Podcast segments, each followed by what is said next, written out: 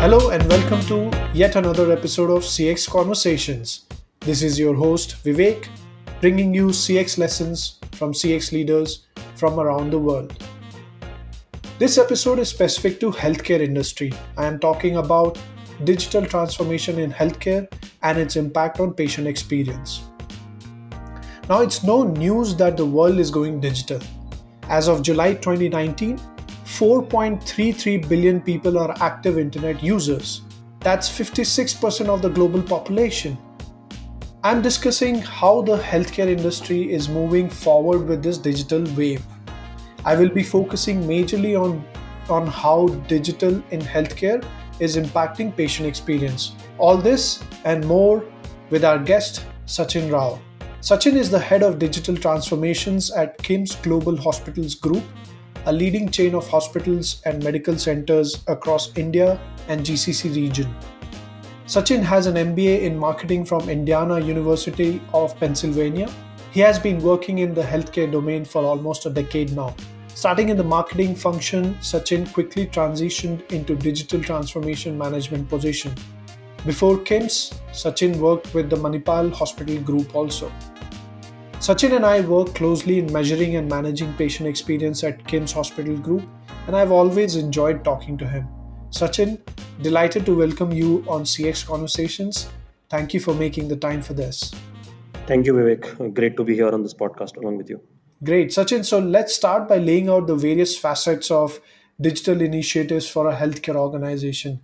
You've been in the healthcare industry for quite a while, and I'm sure you've seen transformations of healthcare organizations from uh, nothing to leading uh, digital healthcare providers. So, what are the key facets of digital initiatives that you have seen in your experience?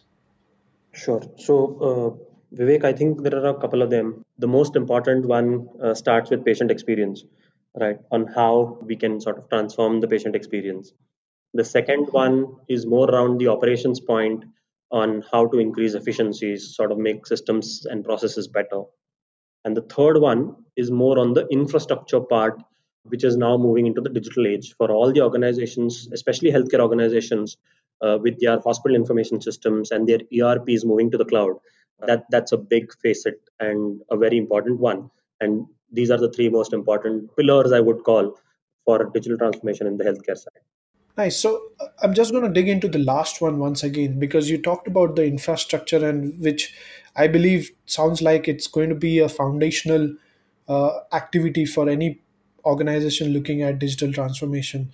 So when you're talking about infrastructure, are you just talking about the technological infrastructure, or are there more things uh, along with that? No. So when I say infrastructure, there are some other things as well, which include your IoT that's coming in, which include a lot of other sensors that come in and are sort of making healthcare uh, delivery better or much more accessible. So all, that part of healthcare delivery also is a part of the infra that I just spoke about. Okay, uh, that makes sense. So how do you identify which is top priority for an organization? And also, how do you think we can connect these initiatives to the impact on patient experience.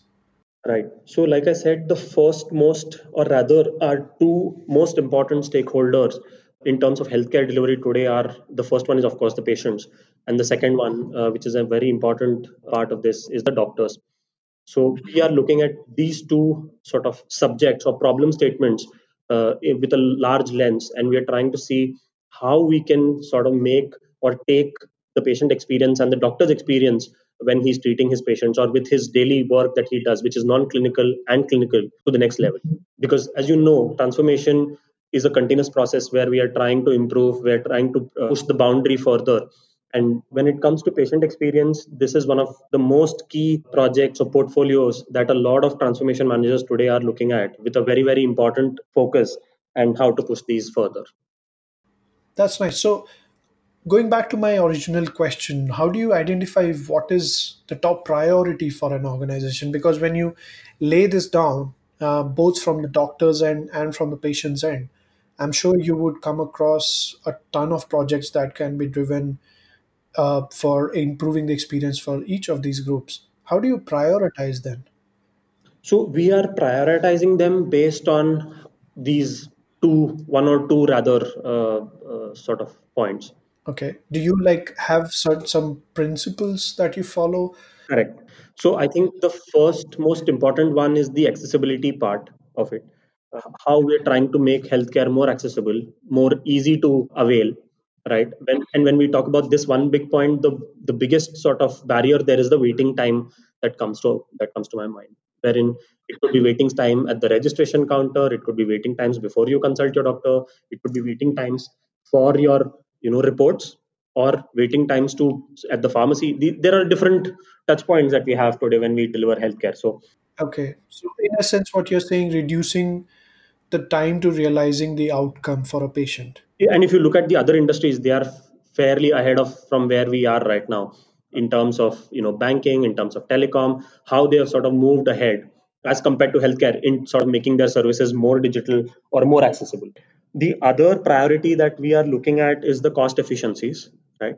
How we can have digital initiatives planned or implemented better so that it increases our cost efficiency. So in terms of operations, we are looking at making pharmacy go the digital route in terms of intents, in terms of ordering, in terms of return returns for our inpatients. So that is another thing that we're looking at uh, with a lot of importance.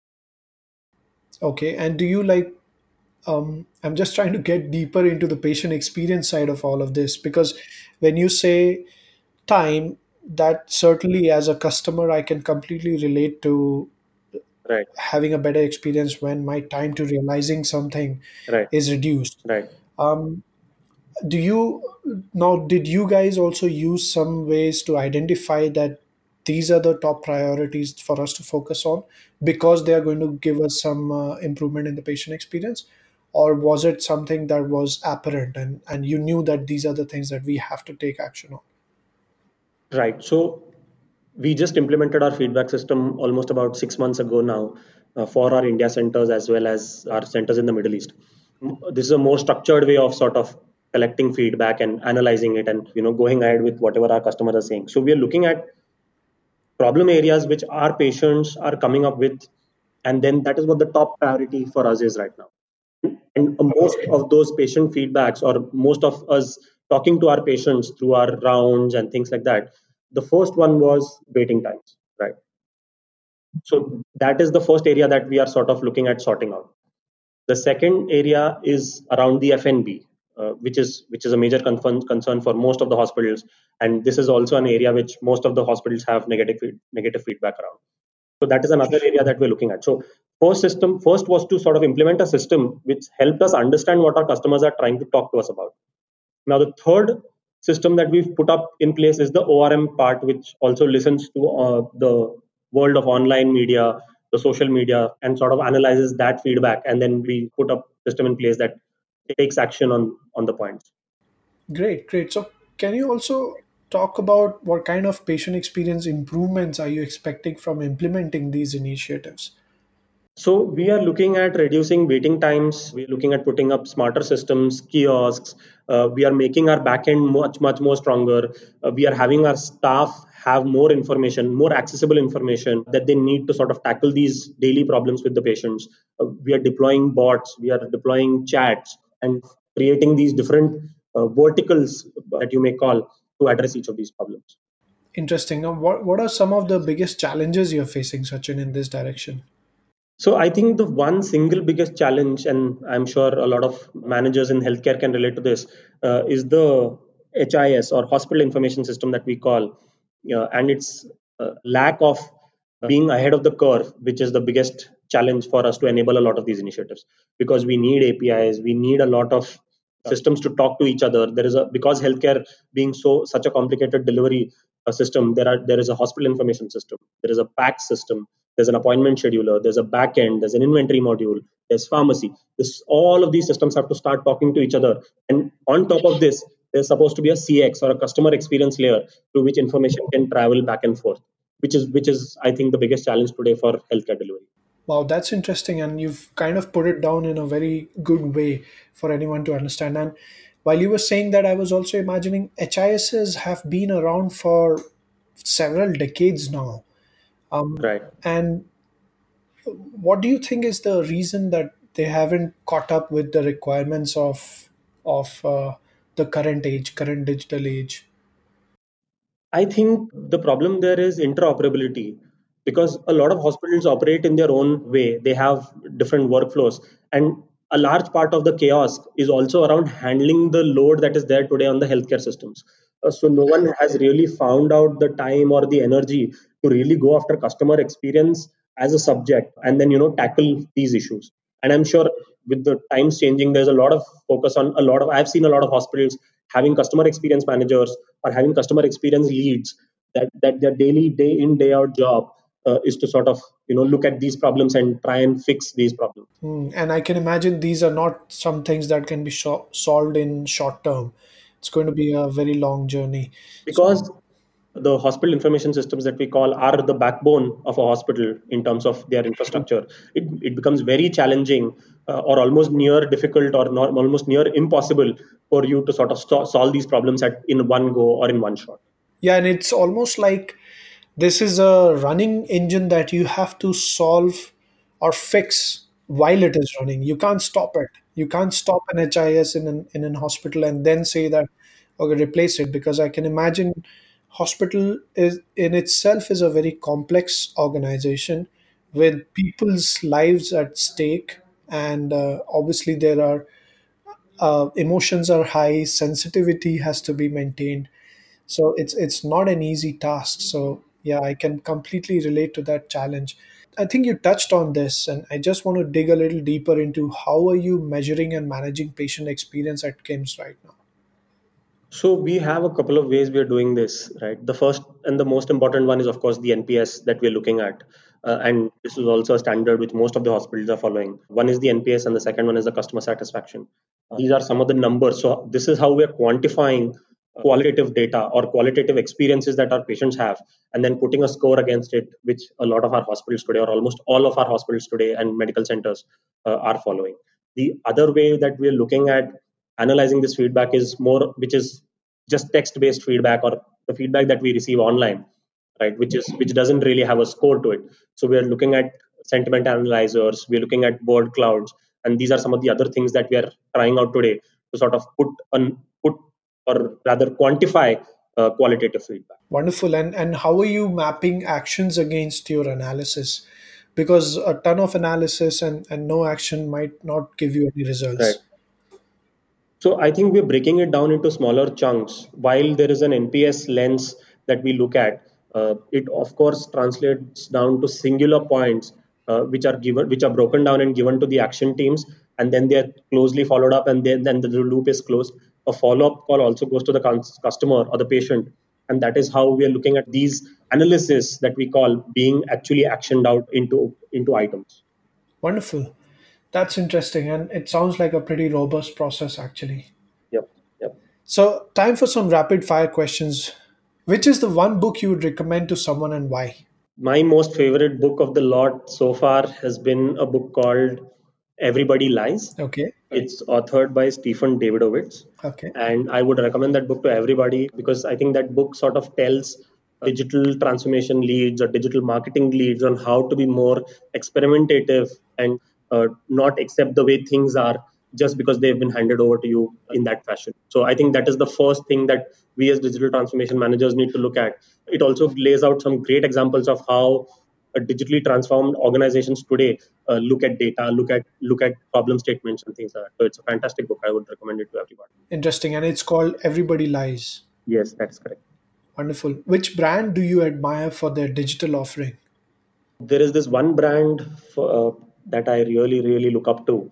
Uh, it's Netflix, right? And like the way we most of us are using it today, from a DVD rental store to transforming the entire service offering to a complete digital route. This is one thing that I really admire about them, and there are a lot of takeaways from it because we as healthcare guys or we being in the healthcare industry have always been told that this is the way things have been and you can't sort of disrupt this right?